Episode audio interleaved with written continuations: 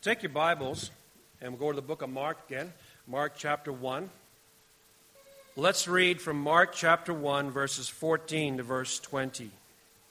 It says, Now after John had been taken into custody, Jesus came into Galilee preaching the gospel of God and saying, The time is fulfilled and the kingdom of heaven, sorry, the kingdom of God is at hand. Repent and believe in the gospel. As he was going along by the Sea of Galilee, he saw Simon and Andrew, the brother of Simon, casting a net in the sea, for they were fishermen. And Jesus said to them, Follow me, and I will make you become fishers of men. Immediately they left their nets and followed him. And going on a little further, he saw James, the son of Zebedee, and John, his brother, who were also in the boat, mending their nets. Immediately he called them, and they left their father Zebedee in the boat with the hired servants and went away to follow him. Let's pray again, shall we? Our gracious God and Heavenly Father, we ask you this morning that by the power of the Spirit of God, you would open the Scriptures to us and teach us.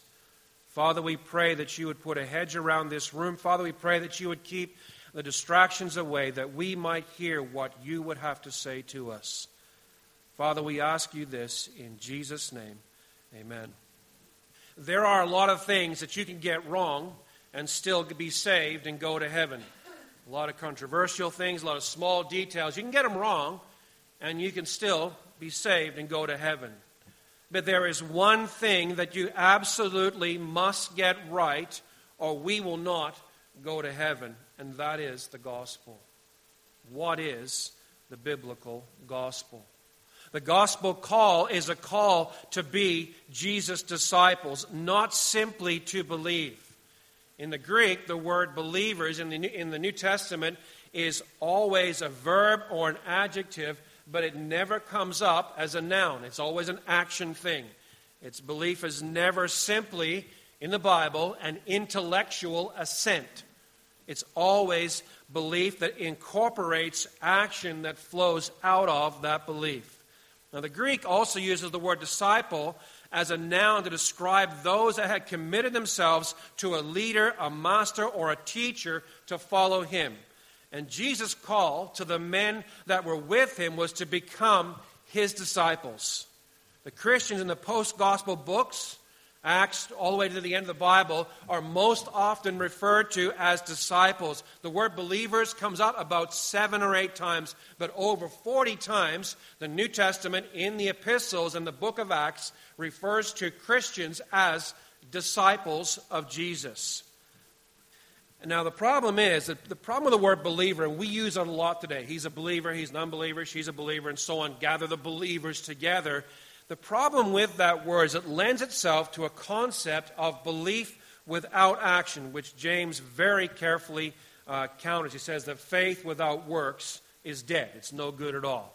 So, disciple is a far more accurate term for what we are in relation to Christ. We are his disciples if we are doing all his gospel calls us to do. If we are repenting and believing and following Jesus Christ, then we are his disciples. The reason we need, as a church, to consider this is there is an epidemic in most churches of men, women, and young people that have made a profession, a statement that they believe, a profession of faith, and yet they live exactly like the world around us. That's wrong. It's not what Jesus called us to do. The danger is we fool ourselves into thinking that as long as I can claim to believe something, it matters nothing how I live, how I speak, and how I behave. Because at the end of it all, I will go to heaven, and that's all that matters. Well, let me tell you, that's a lie of the devil. It matters. It matters huge. Jesus' gospel calls us to become disciples, not merely believers. Their call is to repent of sin. The call is to believe the gospel, the subject and content of, of, which is Christ Himself. The gospel is Jesus Christ. It's all about Him, it contains Him. He's the subject of the gospel, He is the gospel itself. Okay? The call is for us to leave everything behind and follow Him. And if we don't get this right, the consequences are eternal in scope. So it's very important that we get this right. Now, last week we began to look at the content of Jesus' gospel, and we saw that there are five things there. In verse 15, he says, The time is fulfilled. He says, The kingdom of God is near, number two. And he says, Thirdly, we are to repent. Fourthly, he says, to believe in the gospel. And the fifth element is to follow me. Now, we looked at the first two of those elements last week, and we saw that the time is fulfilled, is how the Old Testament promises are fulfilled in Jesus' coming. The Lamb of God, which the whole world looked for, is here, and the waiting is over. That's why he says the time's fulfilled. And then he says the kingdom of God has come near. And what he's showing is that, that Jesus is the legitimate king with power and authority to reign over his people. And Jesus is exercising his power and his authority as God and King. And we saw all through the book of Mark and some of the other messages in the Gospels about Jesus having power and authority to rule and reign as King. Thirdly, we saw that Jesus is gathering in participants for the realm of his kingdom. And the entrance into the kingdom of God requires faith and action and following Jesus. Those three things together. So, what I want to do today is unpack the last of those three elements of the gospel repent, to believe, and to follow Jesus. So, thirdly, on your note sheet there, repentance. So, what is repentance? And I put there for you repentance is submitting to Jesus' authority as God. You can add to that repentance is sorrow for sin, genuine, heartfelt grieving over sin. Repentance is thirdly changing our heart and our behavior in submission to the authority of the Lord Jesus Christ, who is God. How is it that we submit to Jesus' authority as God and King? So, how is it we come to have genuine sorrow for sin? Well, the very first thing is we need to see Jesus as he truly is. We need to see him as God. We must, first of all, change our minds about Jesus. He is God. And secondly, we must see our sin not as we see it, but as God sees it. And that's the difference. So we must change our minds regarding sin and see it exactly as God does. Listen, Everything in this life relates to God. Everything. Our lives, our ministry, our jobs, our struggles, our failures, our weaknesses, everything in this life that we have to live through relates to God. And we need to learn to see our lives how they relate to God and as how God sees it, not how we see it. So, first of all, we must re- repent and change our mind. Jesus is God and King. Now, theologians go to great lengths to prove Jesus' deity. They have great kind of arguments, and they're all very good. The contemporary church has gone the other way and gone to great lengths to make Jesus as human as possible. But we desperately need, all of us, to see Jesus as he truly is, as the Bible describes him. Jesus Christ is God with all the attributes of deity. I'm going to go through about four of them and just to kind of un- unpack them and enjoy them and savor them for a little bit. We must, first of all, submit to Jesus as God omnipotent, God Almighty. Remember the story in Mark chapter 4? Jesus and the disciples in the boat, and the great big storm came down the Sea of Galilee, and the boat is rocking up and down. The wind and the waves are contrary to the boat. And where's Jesus? He's asleep in the stern on a pillow, and the disciples are working like mad. They're trying to control the sail and bail out the water, and they're trying to keep the boat from capsizing. And finally, one of them runs to the back of the boat and says, Jesus, wake up. Don't you care that we are perishing? And I love the way the NASB puts it. Jesus stood up and said, Hush, be still. It's, the word is hush, just like shh. And I can imagine in a split second, the wind just stopped and every wave sank into the ocean. And about a minute later, the disciples are looking over the edge of the boat and they can see their reflection in the calm water. Jesus is omnipotent God. He has the power to control nature's most powerful elements. I was watching the other day this show called uh, storm hunters. It's about these guys that go down the tornado alley in America and they're chasing these tornadoes and hurricanes. And one of these guys got caught in a mega twister. The bottom of this tornado was one mile across. It was massive.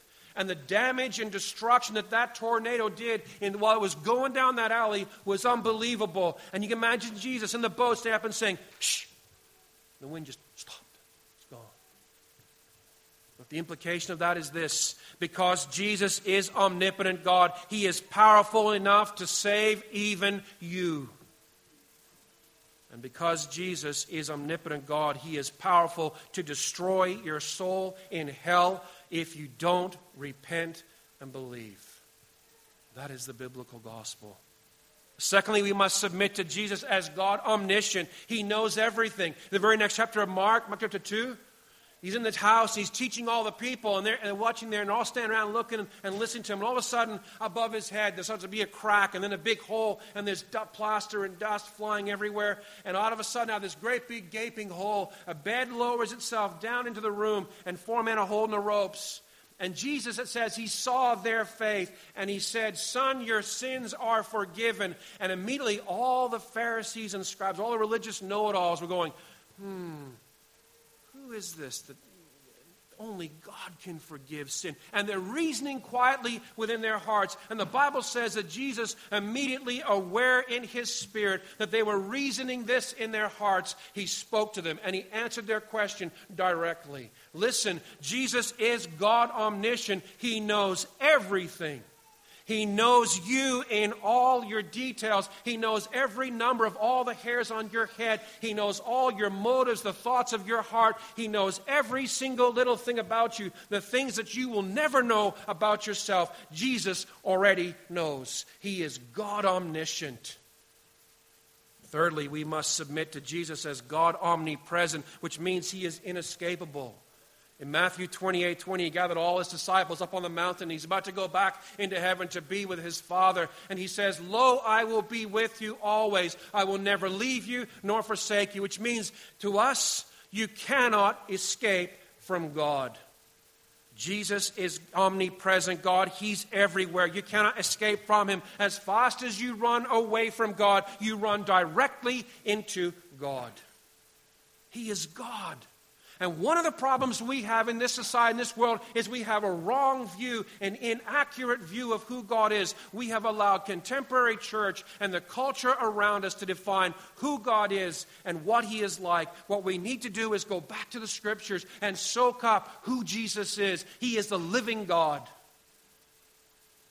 Jesus is preaching repentance and calling them to change their minds about God, about sin, and about righteousness men and women, people of God, we need to soak up the scriptures and see who He is like. It will drive us to our knees. And fourthly, fourthly, we must change our minds and submit to Jesus in the most terrifying sense of all. He is God most holy. The demon ascribed him and said, You are the Holy One of God. In John 8:46, Jesus does an, does an amazingly remarkable thing. He stands there with all of his disciples around him, and the Pharisees and scribes are having one of those debates back and forth. And Jesus looks at them and he says, Which one of you convicts me of sin? Now, if I said that in this room, four people would dive to the front of the line Heather, Jono, Cam, and Brady. And every one of them would have a list this long but Jesus stands there in front of 12 men who have walked with him and talked with him. They know everything about him. They've seen him pray, they've seen him sleep, they've seen him eat, they've seen him in every capacity of the life they have spent with him. And he asks them all, Which one of you convicts me of sin? And nobody has an answer. None can find fault with Jesus, not even his enemies, the ones that hated him the most. Why do you think the Pharisees hated Jesus so much? Because he was holy. We can deal with people who are self righteous, and we can deal with people who are educated and smart, or people who are not. But when we come face to face with God who is most holy, it is something that we want to reach out and destroy. I heard about a fellow walking around with a t shirt that says that Jesus is coming back soon on the front. And the backside was blasphemous. He said, This time we'll get him. The reality is, if every single one of us was confronted with Jesus and we saw him in his holiness like that again, we would do exactly the same thing when he was here the first time. We would try to destroy him. The problem is we cannot deal with the holiness of God. In the presence of his disciples who knew him best, none of them could convict him. None of them could point to his sin. Even Pilate's testimony, I find no fault in him. The Bible describes God infinitely, including Jesus, sorry, as infinitely removed and separate from sin. It's the most terrifying attribute to us because God, who is the most valuable being in all of existence, values himself most highly and he hates all that oppose himself, that oppose his will, and oppose his word. God, being absolutely holy, must abhor sin. Jesus hates sin. And because Jesus is God most holy, hating sin, you and I cannot approach him with our sin. It must be removed. If we dared approach God with our sin, the holiness of God would strike out and destroy us. You remember the story? Nadab and Abihu, they bring unauthorized fire into the tabernacle. They disregarded God's holiness. They disobeyed God's command. And the Bible says that fire came out from before the Lord and struck them dead. And their cousins came in and grabbed them by their priestly tunics and carried them out and buried them outside the camp. Moses spoke to Aaron after his two sons were killed, and he said this By those who approach God, he must be treated as holy, and he must be honored before all the people. When we come near to God, we must realize that he is most holy. We forget too easily. Uzzah put out his hand to steady the Ark of the Covenant. Remember the story? David's bringing the Ark of the Covenant from its place way off the land back into Jerusalem, and they put it on a cart, and this oxen stumbles, and the cart tips a little bit, and Uzzah wants to protect the Ark from falling onto the ground. He puts his hand out, and he touches the holy Ark of the Covenant, and God struck him dead. How dare he place his hand on something so holy? He disregarded the holiness of God. He disobeyed God's command and he was struck down dead. Regardless of their motives in disobeying God, they were destroyed. What on earth makes us think that God will deal with us any less? But wait, there's more. Even as God is infinitely holy and hating of sin, there is also his immense boundless grace. Not only must we see Jesus in those attributes, we must also see Jesus as the Lamb of God. Like John, we said last week, he saw him come walking down the hillsides of, of the Galilee Valley, of the Jordan Valley there to be baptized. And he said, Look, behold, look. The Lamb of God who takes away the sin of the world. And we must see him as holy, yet coming to be made sin. You ever stop and think about that?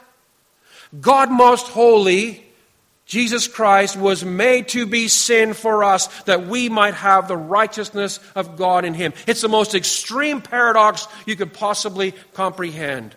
We need to see him silent before his accusers as they rail against him, bringing one false witness after another, buffeting him and beating him. We need to see him hanging, bleeding, and suffering on a cross.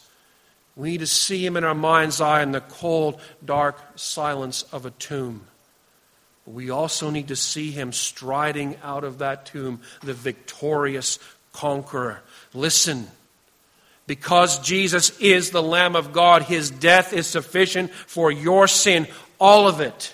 He died for it all. He died for you. Don't let the contemporary church or the ungodly secular world around us define who God is to us and what He's like. We must learn, learn by reading and meditating on Scripture what God is truly like. And when we see our life in the light of Scriptures, when we see who God really is, then we can have a right view of our sin and what it's really like.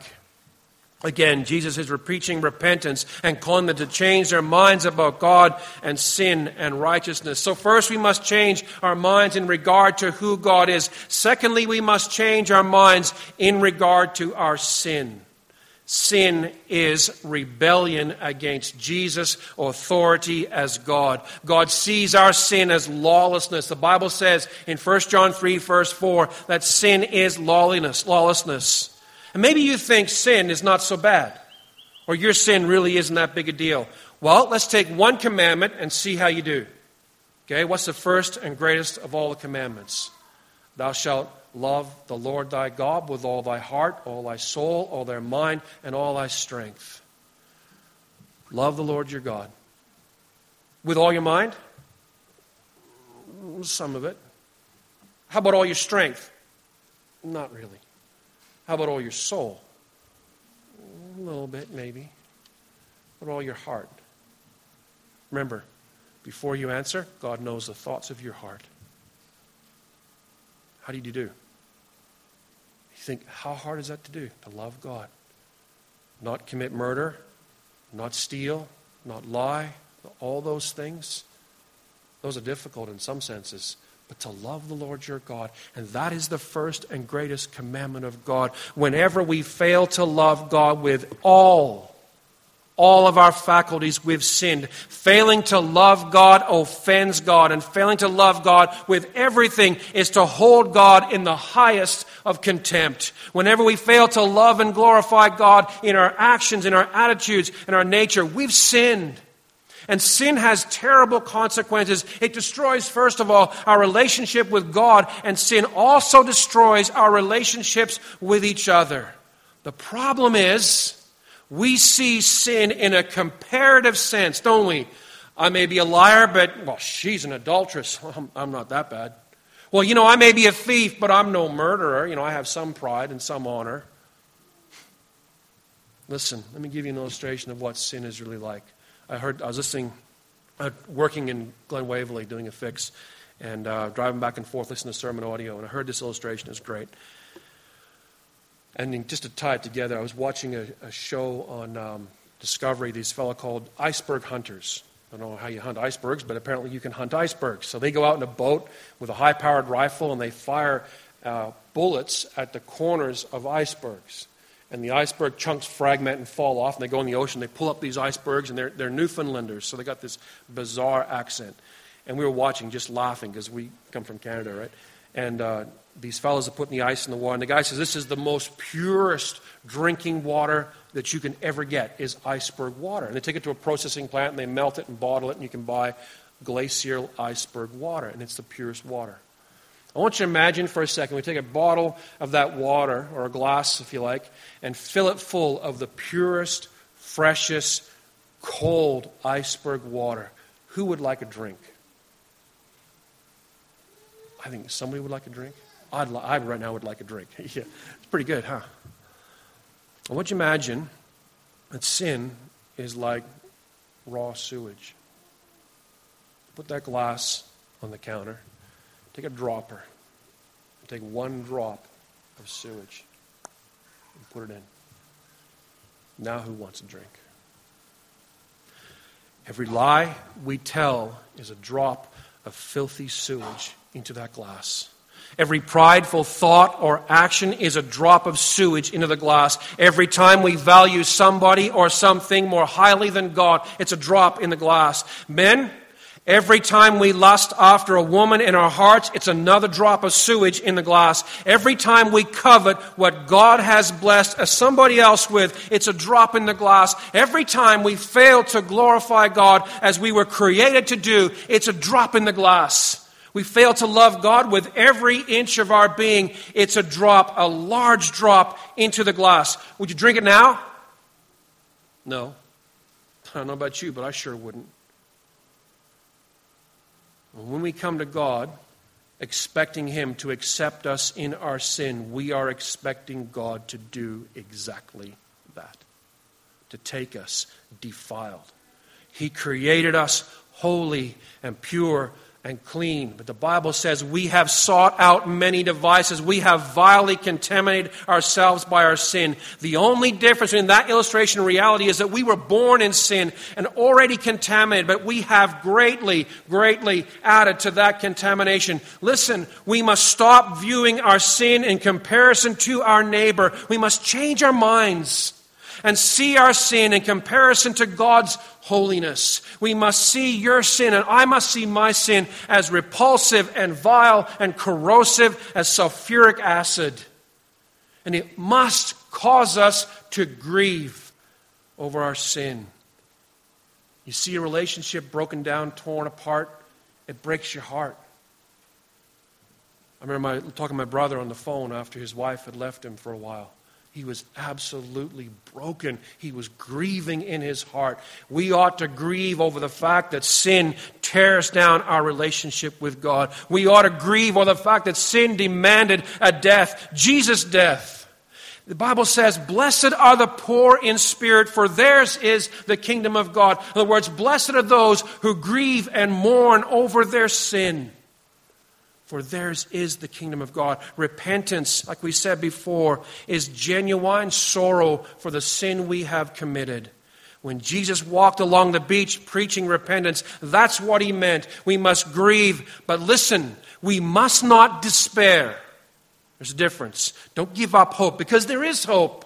There's beautiful, incredible hope because of what God has done. The Bible says in verse 15, believe in the gospel. Now, believing is being convinced of Jesus' power and authority to keep his promises. So, how do we come to believe? Well, it's as simple as cat. I don't mean C A T, I mean K A T. And it's a, little, what do you call those things? Anagram or something like that. Yeah. it sounds for three words in your, in your note sheet there. We must know the truth of the gospel. We must agree with the God that it is true. And we must trust God. Be fully persuaded that God has done what the truth of the gospel describes, that God will keep his promises. We must know the truth, the promises of the gospel. And listen, to give them to you steadily and clearly. If you want to get a recap, come and find me there and I'll show it to you. This is what the Bible teaches us. You ready? God is holy, righteous, and unchanging. The Bible teaches that God gave us His law written on stone tablets and written on our hearts. The Bible tells us that God will punish lawbreakers and sinners with His full wrath. We are sinners. The Bible makes that clear. We don't love God with all our faculties, therefore we have sinned. But God, there's, there's, a couple of verses in the Bible have the phrase, but God, to start them off. Ephesians 4 is one of them. But God, in boundless grace, because of the love with which He loved us, He sent Jesus' Son, Jesus Christ, His Son, to die in our place and for our sin. God sent Jesus Christ to satisfy all the righteous demands of the law. And God promises, listen, God promises this. And the Bible says that God cannot tell a lie. God cannot deny himself by lying. So if God makes a promise to you, it's absolutely sure and amen. You can take it to the bank. He promises if we repent of sin and if we trust Him following Jesus, then He'll save us from His wrath, which is surely to come. We must obey God's command to repent and believe. We must obey knowing the glorious, God exalting truth of the gospel, I can give you all that again. Not just knowing it. Listen, I know the theory of evolution. I do not agree with it. It's absolutely wrong. You can know something and not agree with it. But what, the, what belief is, is both knowing and agreeing. So we agree with God that all of what the Bible says about the gospel and about everything the Bible says, let's just summarize it that way, we agree with God that it is true, that it's gospel truth. We agree with it. And finally, we trust God to keep those promises. Listen. Be convinced in your own heart and mind that Jesus has the power and authority to keep his promises. Even the fact that he walked along and said, The time is fulfilled, the kingdom of God has come near. It's a fulfillment of hosts of Old Testament promises that one day the Messiah would come. He's saying, Listen, God kept his promises. Here I am. Repent and trust me. The very fact that I'm here is proof that God keeps promises. Be convinced in your heart and your mind that Jesus has the power and the authority to keep his promises. Cast yourself. The only way I can think of this in my mind's eye is like one of those guys on the, in the concert and they do a the dive in the crowd, right? The guy runs off the edge of the stage, he just throws himself out in the crowd, and all the fans the crowd below catch him and they kind of pass him around and put him back on the stage again. It's exactly like that. We throw ourselves into God's hands and we cast ourselves fully on God to lift us up and take care of us. It's like a dying man, right? Imagine a guy in hospital, he's dying, he's emaciated away, and they come in with some great news. Listen, we have found one cure, one medicine that will take care of your sickness, and you will live. And they hand him the bottle, and the man grabs the bottle and he reads the dosage instructions, and he opens the bottle and he drinks it all down. Sinner, listen. Christ is your only hope for salvation. He's your only hope to be able to stand face to face with God, who is most holy, and be washed clean of all your sin. All that defilement. It's like Jesus takes that glass and just throws it out and refills it and says, There it is, pure and clean again. You're washed clean. Sinner, take Christ and take him as your own. Realize your sinfulness before God. Realize your utter helplessness and cry out to be God to God to be rescued and trust him. Listen. He will keep his promises. You can take it all the way to the bank. And finally, the fifth element there is follow me. What does Jesus mean when he calls us to follow him? Following Jesus is to submit to his authority for all our life. Biblical salvation includes the call to live in obedience to God. Faith without action is not biblical faith. James 2 to 14 through 26 makes the point very, very clear. Faith without works is dead. Listen, following Christ is not a work which we do in order to earn a part of our salvation. Don't make that mistake. Okay? Following Jesus is the life of faith and obedience that displays and proves that the work of God has been done in our hearts. The fact that we love Christ more than anything else, the fact that we're going to go wherever He takes us, the fact that we're more afraid of God than we are of our fellow men, it proves the work of God done in us. But you know what? We cannot separate it from faith and repentance. To follow Jesus, we must submit our will to Jesus' will. He leads and we follow. The picture there in Mark 1.17 is he calls them to follow me. It's uh, literally this way after me. And in the, the New Testament times, a rabbi or a teacher would walk ahead of all of his disciples and he would set the pace and he would set the direction and he would walk the way. And when he wanted to stop, they would stop. When he wanted to teach them, he would teach them. When they wanted to go, they would go. In other words, they were the ones that were following him. And you know what? Listen, I've heard this said God is my co pilot. The co pilot doesn't fly the plane, folks, it's the pilot. Jesus must not be a part of your life, Jesus must be your life. We need to get a hold of something. Listen, there is a tremendous verse in Galatians 2:20. I want to read it for you. I can quote it, but I want to read it anyway. I have been crucified with Christ. It is no longer I who live, but Christ who lives in me. The life which I now live, I live by faith in the Son of God who loved me and gave himself up for me. Listen, get a hold of this one part right here.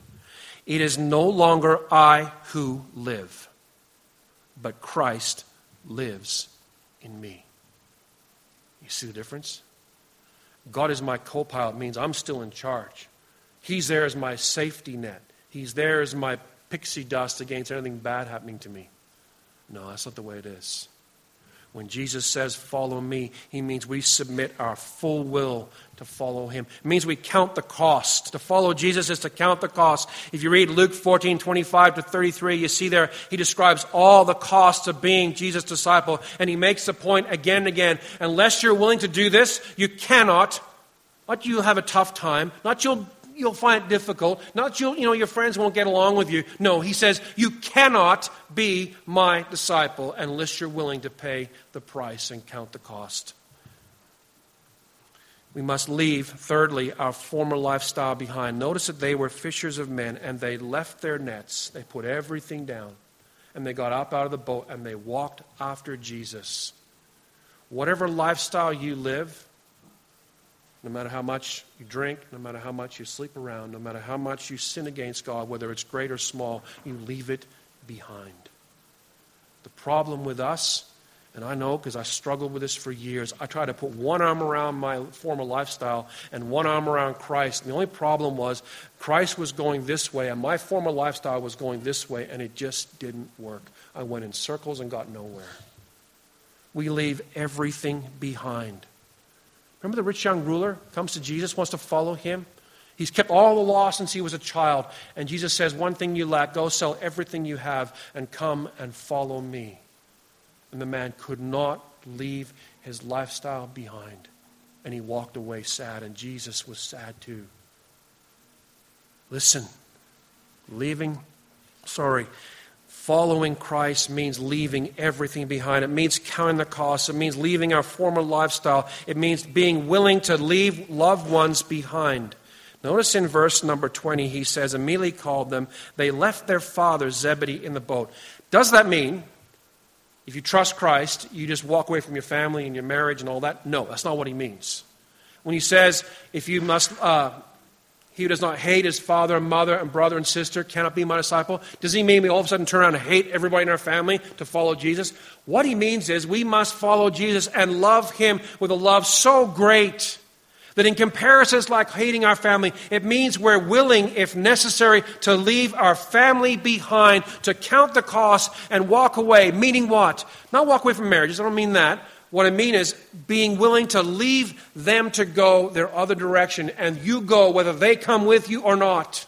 If your parents don't believe, you're willing to follow Christ anyway. If your mom and dad don't believe, you follow Christ anyway. If your husband doesn't believe, you follow Christ anyway. If your wife won't believe, you follow Christ anyway. Like John Bunyan stuck his fingers in his ears and said, No way. They begged him to come back, and what he was displaying for us was the cost of following Christ. It means we leave everything behind. So let me ask you the hard question What are you trying to hang on to? What? So easy to grab a hold of. I just I don't want to let this up. I want to let it go. I like my wealth. I like my this. I like my other thing. I like my little bits of sin. I want to hang on to them. Like a little bit of worldliness to just spice up my life. Doesn't work. The call of the gospel is great, glorious news, but it's also very costly news to leave everything behind and follow Jesus. The problem, folks, is the church, the world we live in, and the church in this world has gotten so used to hanging on to little bits of worldliness and trying to follow Christ. And that's why we're dragging the world into the church, and God's church is being slowly, steadily destroyed. He's calling us to leave everything behind. What are you going to do with all of this? On the bottom of your sheet there, I put this. You can follow along if you want. Jesus walked through Galilee preaching the gospel and calling to all to repent, to believe, and to follow him. He's calling us, you and I, to become his disciples. Are you, am I, willing to repent and change our mind about who God is? Are we willing to repent and see your sin, see um, our sin as God sees it? Are you willing to grieve? Are you grieving over sin? I'm going to call you with all my heart.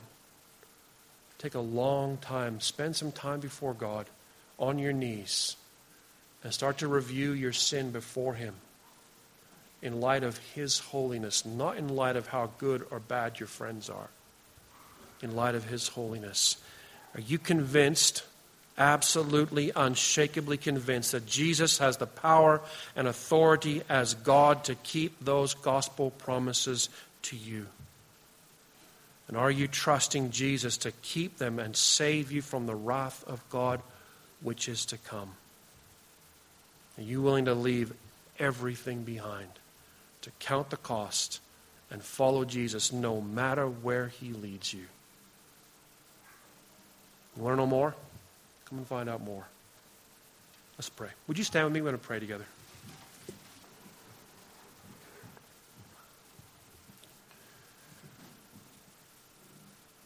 Our Father and our God, we come before you this morning again. And Father, some of those scenes from the New Testament still fill my mind. Jesus standing in the boat and with a word, stilling the wind and the waves. Father, we rejoice this morning. We worship him this morning because he is God omnipotent, almighty, and all powerful to save even the most wretched of sinners. Father, we also would look and we would see him as the Lamb of God. And Father, the scenes of the crucifixion and his suffering and his death are just, uh, they cause us to grieve, Lord. We can't even begin to comprehend what he endured. Father, in our mind's eye, we see him standing there silent as the accusers, one after another, bring accusations, false witness, and false testimony against the God of heaven, against the God of all truth. And Father, we see him as they take him and they scourge him. And the shocking amount of blood loss and the pain he endured is something that we can't even begin to comprehend. And Father, as they displayed him to all the people, mocking him and jeering him, taking him the longest, most torturous route to his death. And there they crucified him between two thieves. And Father, we see him on the cross, the Lamb of God, God's own provision of a sacrifice for sin. And Father, it causes our hearts to just break. Father, even more than that, as we stop and we remember his words as they drove the nails through his wrist Father, forgive them, for they don't know what they're doing. Father, we rejoice, we give thanks this morning that Jesus Christ has conquered sin and death. And Father, we give you thanks this morning that we can be washed in his blood and made clean. And Father, in a few minutes, we're going to stop and we're going to take the bread and we're going to break it together. And we're going to remember our Savior. Father, we thank you for him. Father, we ask you also that if there is somebody in this room that is trying desperately to live a double lifestyle, claiming to be a disciple and living just like the world, Father, we pray that the Spirit of God would give them not a minute's rest until they turn in repentance and cry out for forgiveness and turn and pick up their cross and follow after the Lord Jesus. Father, we ask you to do a great work in this church amongst us. Father, revive us. The words of the psalmist keep coming back to mind. Revive me according to your word. Father, according to the word of God this morning, we cry out to you to revive us. Renew our love. Renew our first love, Father our first love for Christ. Help us, O oh God, to count the cost and pick up our crosses and walk after Him. To be willing to go the way He went, to pray the way He prayed, to preach and teach and love the way He loved. Father, that the world might look and see and say, truly, these are His disciples.